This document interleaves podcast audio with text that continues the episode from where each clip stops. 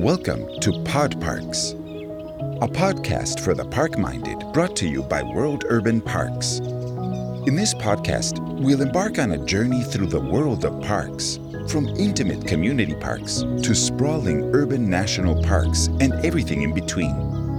Join us as we explore the beauty and diversity of these urban oases. Meet the individuals and organizations working tirelessly to preserve and improve them. Our guide will be Alice Landin, Research Development Advisor for World Urban Parks. So come along as we rediscover the green spaces that make our cities livable.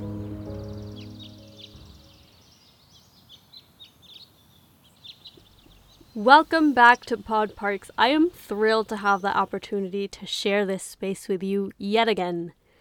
Today we are sharing the mic with Tim Geyer, Deputy Chair of World Urban Parks. Tim has been essential for the promotion of parks and urban spaces around the world, and I was so happy to get a chance to chat with him about how urban spaces and urban biodiversity can boost health and well-being around the world. Here's the interview with Tim.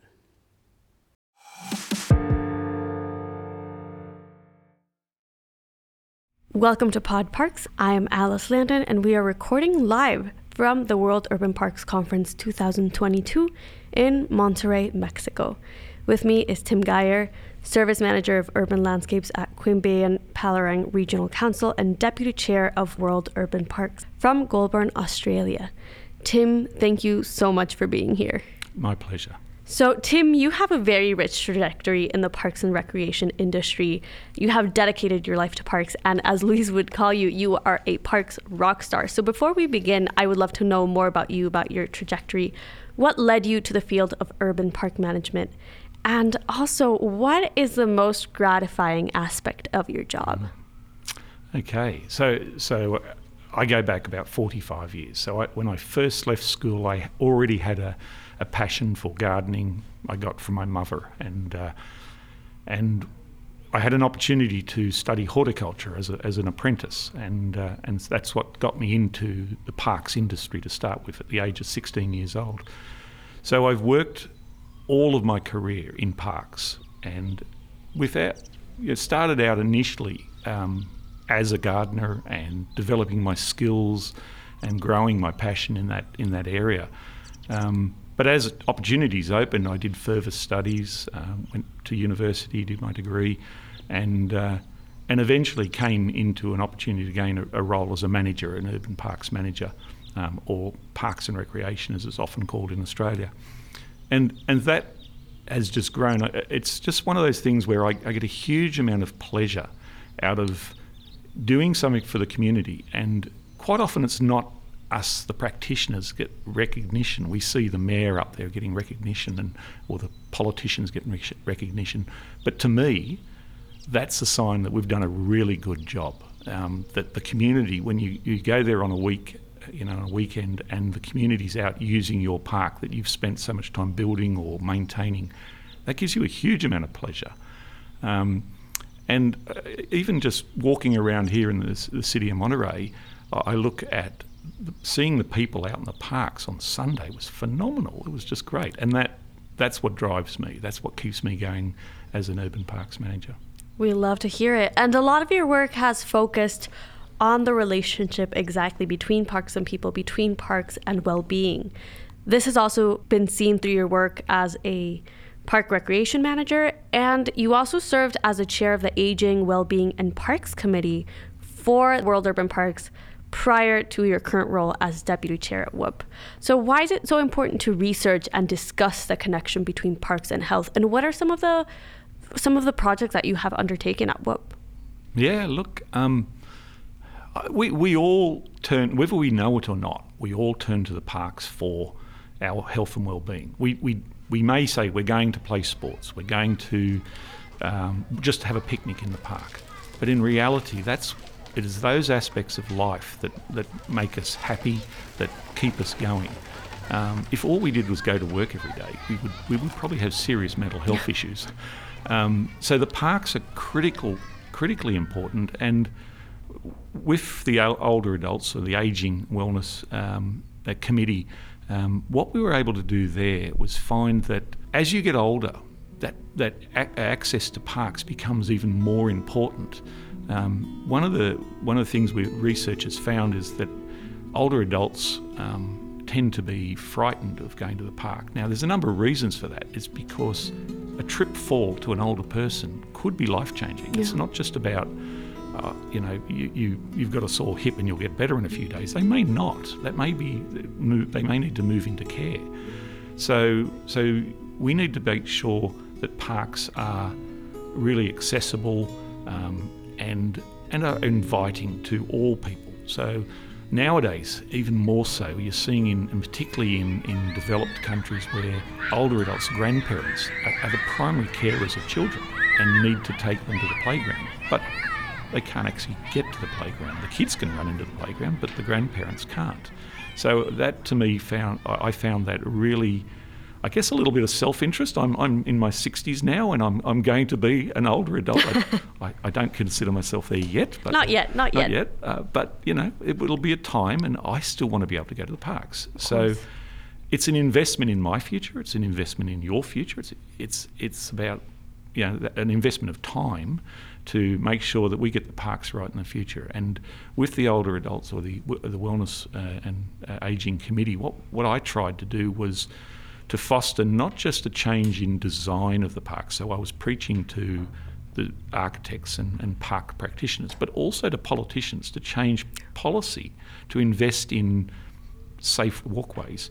I can use a really good example of something that happened in the UK, in Wales. Okay. I had an interview with the Commissioner for Older Adults in Wales.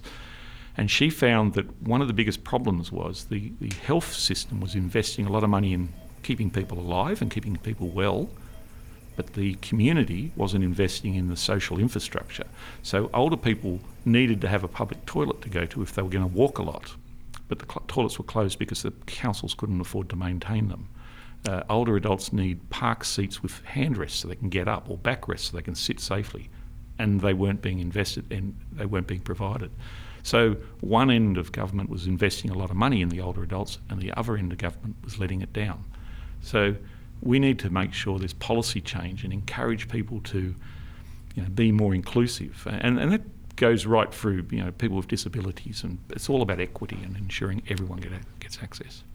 Let's keep talking about equity and access to public parks. So you, through the World Urban Parks and your work as a park manager, have done several projects to research and really delineate the role that parks play for public health, especially in an age of COVID. So what are some of the projects that you are currently working on, or the World Urban Parks is currently working on? Yeah, well, I'll come back to the projects at the moment, but equity, on the question of equity,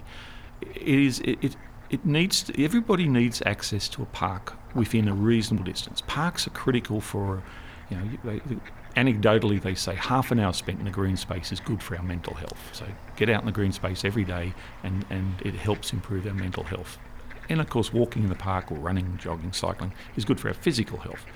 So equitable access is important, that we all have the ability to. It's free healthcare at the end of the day, right? It is free healthcare, absolutely. And that's what, with the government, we've got to convince them it's not an investment in a park, it's also an investment in their health system, because it reduces the need for the health system, saves them money in that one, put in the other. So it's preventative medicine. But with the work we've been doing with World Urban Parks, I've spent a lot of time fostering a relationship with the World Health Organization. So I'm acting as a bridge between the people working for the World Health Organization and the people working within World Urban Parks. And we've got now a really good working relationship with the Office of Environment in Bonn in Germany, and working with them, we're now trialling a product called Green UR, which is a software package, and it's actually being trialled here in Mexico, and I'm sure we'll get an opportunity to interview David and get a more intimate detail of that. But the work we're doing there is, there are many software packages which can go out and measure the canopy cover of a thing. It gives you data, but it doesn't tell you what to do with the data.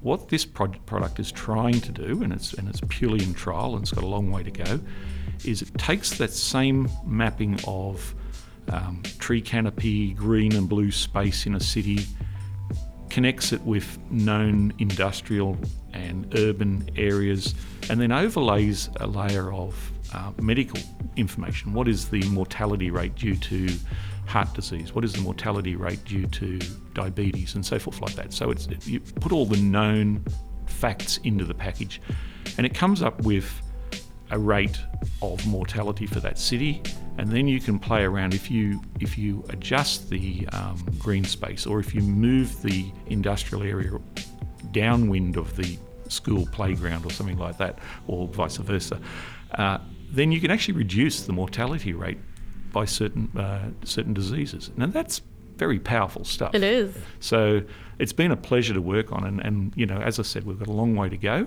but we'll keep going that way. There's other things we're doing, working, one of my colleagues on the Older Ages Committee is interviewing seniors and what do they get? So the idea is it's an intergenerational project where young people take an older person into the park and ask them questions, and then collate that data, and it gives us the information about why do they enjoy the park? What are they looking for in the park? Or what don't they like? And you know, little things like antisocial behaviour is frightening to an older person. To you and I, maybe not as that much of a problem. But we want everyone to be able to access the parks. So they're projects we're working on at the moment. I think it's so interesting, especially the Green UR tool that you mentioned, because what we have seen from a lot of local authorities is, so we do have a lot of general information and a lot of general studies on the relationships between parks and health and well-being. But when it comes down to an actual city, a lot of the times local governments don't have either the time, the resources, the human capital to get around to playing with those policy measures, right? To actually know what it is that they want to do before they actually implement it. And this is why we're going, I think, blind into a lot of urban projects within cities worldwide. No, you're absolutely right. And it's often a balance, and it's a challenge for city councils. And I experience it where I work as well. You have a strong pressure. You've got population growth, and there's a pressure to build houses, provide work, and so forth like that. And so the focus of councils, the government and so forth tends to be on what's critical now. Yeah. And it's easy to push aside, you know, well, later on when they're settled in, they'll use the park. But if the park's not there, they can't use it. And so it really is important for us as practitioners to get that message across that urban planning is really important to get a proper balance. And then you always have that difficulty, even when you could possibly get a really generous developer that wants to provide a very green suburb for their community because they want a higher house price. They want to sell it for a higher price. But the poor council that inherits that can't afford to maintain it. And I see that there's one suburb in the community where I live, a township called Goulburn. The developer has invested $300 million in the urban parkland, and at early stages before people move into their house, which is very rare in Australia, and we as a council need to take that $300,000 into our asset management system and figure out how we're going to pay to maintain it in the future, and the developer's long gone by then, so it's hard. It does sound like a very complex challenge that requires very complex solutions, but I'm sure places like this conference can help us see what other places around the world have done to... Absolutely, and that's the most important thing of World Urban Parks Congress, is you do bring people from all around the world. And it also gives us an opportunity for those who can travel to go and see firsthand what other people are experiencing around the world. And I've been very lucky. I've been able to go into Africa, into Cape Town, and see some serious challenges that they have over there with townships where people are coming in from the rural areas, walking off their rural properties into the towns, and the towns cannot sustain the massive population growth. I can see across Australia, across Europe, we're all experiencing the same problems, but just some are experiencing it harder or more so than others. But that's what we're here for. That's what we want to share our opportunities, share our experience. One of the things that I experienced over my lifetime in working in parks is we're not rich. We're even in a developed country, parks don't get a lot of money. So you've got to be very innovative and create ways of providing the park for not a lot of money. And community tree planting days are a classic example. In Australia, if you put on a barbecue and tell people to come and plant trees, you'll be inundated with people wanting to help. So you've just got to look at ways you can do things that don't involve money but still achieve the same results. I love that. I love to hear that. So you, as you mentioned, you're a horticulturist, and I have heard that you're a very big tree guy. So let's talk about trees. What is the importance of trees for parks, but not only for parks and environmental well-being, but also for our physical and our mental health and our community health? Yeah, look, I am passionate about trees, and I don't know where it's come from, but it's been my entire life. I've loved planting trees, growing trees. I actually have a personal arboretum on my... I live on a farm, and my wife and I have started planting a personal arboretum of trees we've collected. So trees play a really important role in our environment. So in an urban environment, you've got the canopy cover, the cooling of your city. It's common now for cities to map heat islands and so forth like that, and you can see where the park is and where the street trees are really well established. You've got a much cooler environment. My biggest fear with urban development isn't so much that people don't want to plant trees, is they really don't have anywhere to plant trees. That's the big fear I have. The blocks are so small that even street trees aren't able to be planted. But trees play more than just that role of cooling the canopy. There is that thing I mentioned earlier about, access to green space improving your mental health. If you are in a green environment, and the University of Wollongong, the Power Lab, have done a lot of work on this, they've indicated that a 30% increase in canopy cover can have a positive impact on live birth weight of babies for pregnant women. Okay, that's interesting. Well, it is interesting. Now, obviously, there's a lot more science to be investigated in the background. That's one of the things, but the evidence has indicated that that's true. Now, there could be other factors played in, because if you're living in a very green, leafy suburb with a big tree canopy, the cost of the land may be more expensive, therefore you may be a bit more affluent and have a better diet. And there's maybe other factors involved. But there is definite proof, and the World Health Organization researched 11,000 papers and proved that green space has a positive impact on our mental and physical health. So if you are physically and mentally healthy, then you're going to have a healthier baby. Tree cover also decreases your susceptibility to diabetes, type 1 diabetes, and heart disease. And again, it's because you're living a less stressful life, and that's what it comes down to. So trees provide that critically important health benefit to us. Not to mention, obviously, they filter the air. There's a lot of work, again, being done by the World Health Organization, where certain trees will take air pollutants from the atmosphere.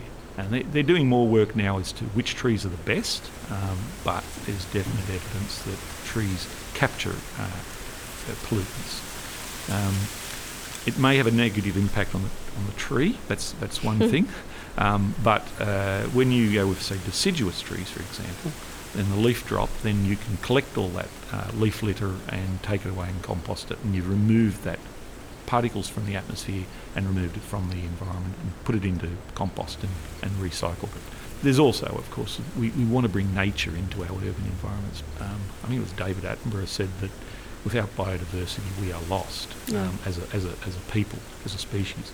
And that's so true, and we need to bring nature. We're obviously growing in our cities. We can't stop the population growth, so we need to try to bring the nature and co-live with the nature in the cities. And use the trees and the canopy cover to, increase the bird life and the other animal, butterflies, insects, the whole biodiversity of the city. Now, you mentioned something that's very important, that, as you say, we live in a current landscape where many cities have completely eaten up their public spaces. Any inch and plot of land has already been occupied by either a street or a building or et cetera, et cetera. So how can we create more urban biodiversity and create policies that embrace wildlife instead of alienating cities from their natural environment, from their natural world? Yeah, look, I think it's going to take, well, not in all cities it won't take a mindset change, but certainly where I come from in Australia, we have a sprawling city. We love our big block of land. Oh, we do as well. And so a good example occurred during the pandemic in Melbourne, which is for many years was one of the most livable cities in the world. The government passed a rule. There was a lockdown, but you were allowed to go out for an hour a day and exercise within 5 kilometres of your house. And what they found was there were 400,000 residents in Melbourne that didn't have a park within 5 minutes of their, or 5 kilometres of their house. And so there was that inequity. There were those richer suburbs that were using the parks. People were even using the cemeteries. Cemeteries even make a good green space for recreation. But there were these communities of houses that did not have that available to them. And so what the City of Melbourne and surrounding councils are now doing is they're buying up some of the older, poorer neighbourhoods that were going to be developed by developers. And instead of putting high-rise buildings on them, they're turning them into parks. So you can actually, if you've got the courage to buy the land and take the houses away and put the park back, you will be able to replace it. But that does mean that the people are living in high-rise or high-density housing. Now, a good example where that actually really does work, and they've got the policy so well, is in Singapore. If you go to Singapore, they have a policy of, it started out as a garden city, and then it went to a city in the garden. And I'm told now it's a city in nature. What they allowed the developers to do was if you had to take out a bit of green space, then you had to put back twice as much green space. So that meant it was on the roof, it was up the walls, it was wherever. But they would also allow you to put on a couple of additional floors above the high-rise limit if you then gave a greater footprint of parkland around your establishment. And so now you'll see high-rise buildings popping out of the green, and you can walk in Singapore anywhere and not leave the green belt. It is amazing. I love to hear that, and it's such a different policy measure from what we're used to, which is, you get 10% of green area, 15% of green space for every skyrise you build. Yeah. So I think it is, as you say, a mindset of change and of embracing the green instead of kind of leaving it as an afterthought, right? Absolutely. Okay, so before we wrap up, I would love to know, from your personal and professional experience, what would you say is the biggest benefit a park can provide the people and the planet? Wow. Yes, that's a complex question because there's so many ways you could go.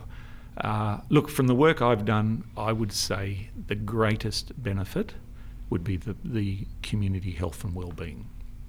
I've seen that in so many areas where I've been, and I've seen the opposite where there is no parks.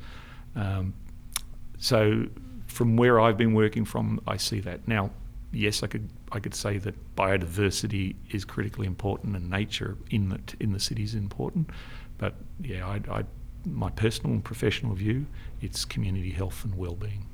Okay, perfect. Well, thank you so much, Tim. Before we end our podcast, where can people find more of you, more of the work you do, more of the work of your organization? Where can people get in touch? Yeah, look, you can get in touch direct through World Urban Parks. You can find me on the website there, but also through LinkedIn. By all means, just look me up as Tim Geyer and follow me there. Perfect. Well, again, thank you so much, Tim. It has been an honor to converse with you. Thank you for joining us. This has been Podparks, and we hope to see you again soon. Thank you very much.